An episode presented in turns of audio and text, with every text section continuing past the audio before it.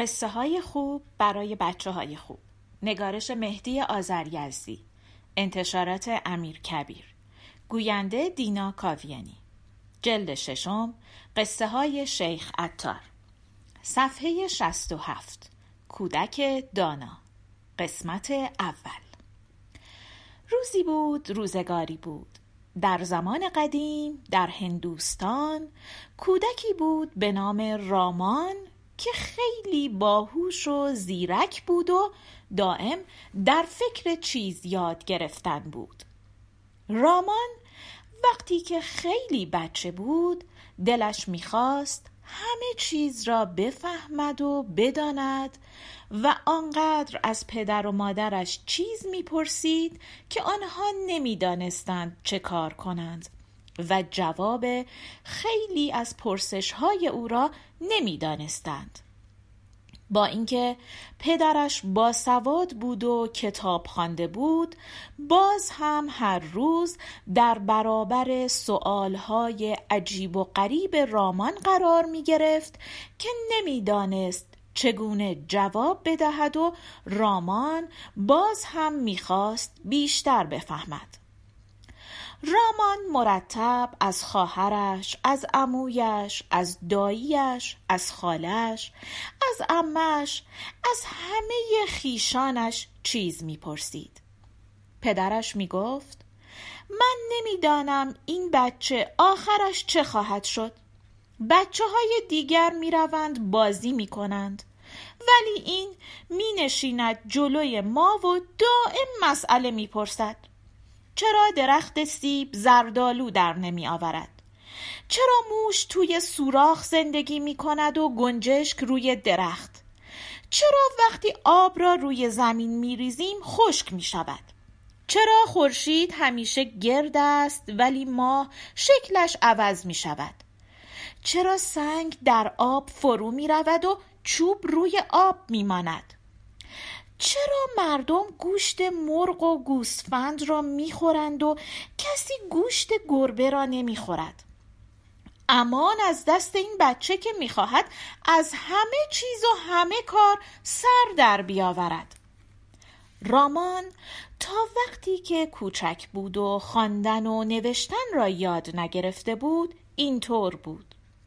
هرچه اسباب بازی داشت همه را از هم جدا می کرد تا بفهمد که توی آن چیست. گاهی آنها را خراب می کرد گاهی هم خودش با چوب و پارچه و چیزهای دیگر اسباب بازی هایی می ساخت که خیلی تماشایی بود. از بس همراه مادرش راه رفته بود و چیز پرسیده بود همه کارهای خانه را یاد گرفته بود. پلو را اینطور میپزند شربت آلبالو را آنطور درست می‌کنند. انگور را اینطور سرکه میاندازند. لکه آب انار را از روی پارچه سفید اینطور پاک می‌کنند. چسب نشاسته را اینطور می‌سازند. آنقدر کار یاد گرفته بود که وقتی امه و خاله و سایر خیشان به خانه آنها می آمدند دوست می داشتند بیش از همه با رامان حرف بزنند. خب رامان جان اگر گفتی چه کار باید کرد که از یک دانه لوبیا بیست تا لوبیا در بیاید؟ رامان می گفت این که کاری ندارد. لوبیا را در باغچه می کاریم سبز می شود و لوبیا می دهد من خودم توی یک لیوان بلور نخود و لوبیا و عدس و گندم و هسته زردالو را کاشتم. نمی‌دانم چرا هسته زردالو سبز نشد اما بقیه سبز شده.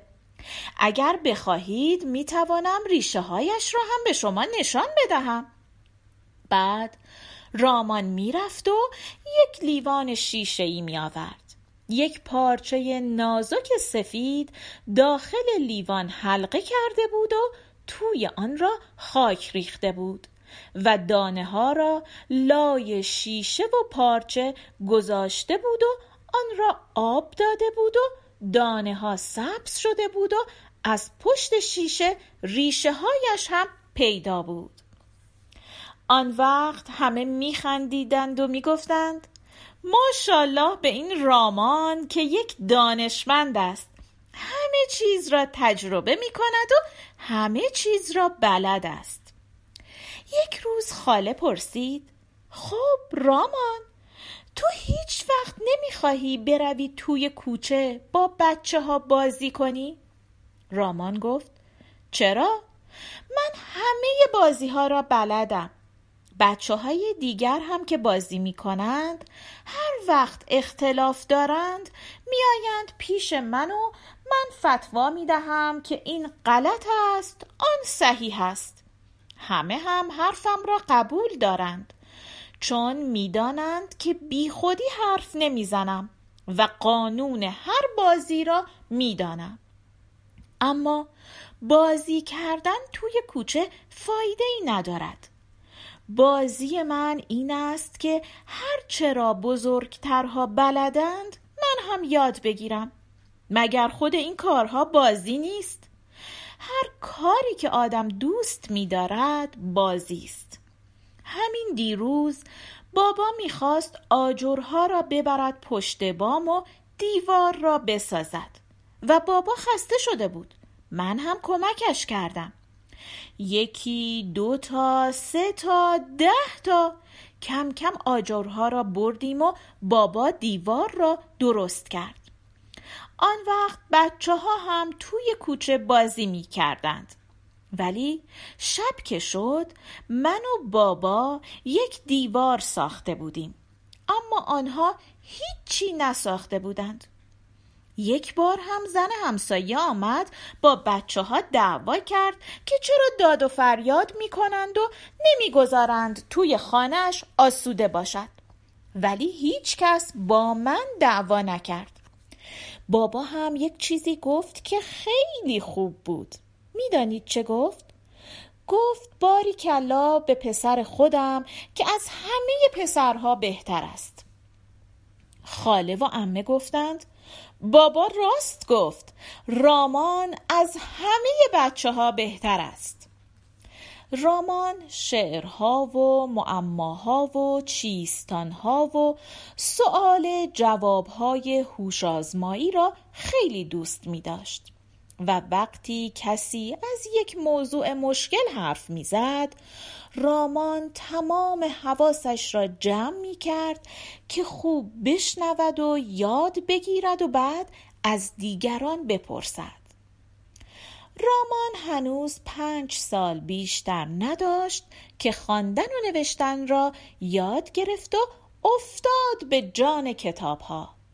هنوز الف ب را درست بلد نبود که می‌خواست تمام کتاب ها را بخواند. کتاب ها را ورق می‌زد و از هر صفحه ده تا کلمه پیدا می کرد که معنیش را می‌فهمید. بعضی کتاب ها هم به زبان دیگر نوشته شده بود که هیچ چیز از آن نمی‌فهمید. آن وقت می‌رفت سراغ بابا. بابا پس چرا این کتاب عوضی نوشته؟ چرا تویش هیچ معنی ندارد؟ و پدر توضیح می‌داد که بابا جان زبان ما زبان هندی است و الفبای آن همین است که تو هم بلدی. ولی دنیا خیلی بزرگ است. در دنیا زبانهای دیگر هم هست که با زبان ما فرق دارد. فارسی هست عربی هست ترکی هست چینی هست یونانی هست و خیلی دیگر. بعضی از این زبان ها وقتی می نویسند الفبایش همین الفبای خودمان است.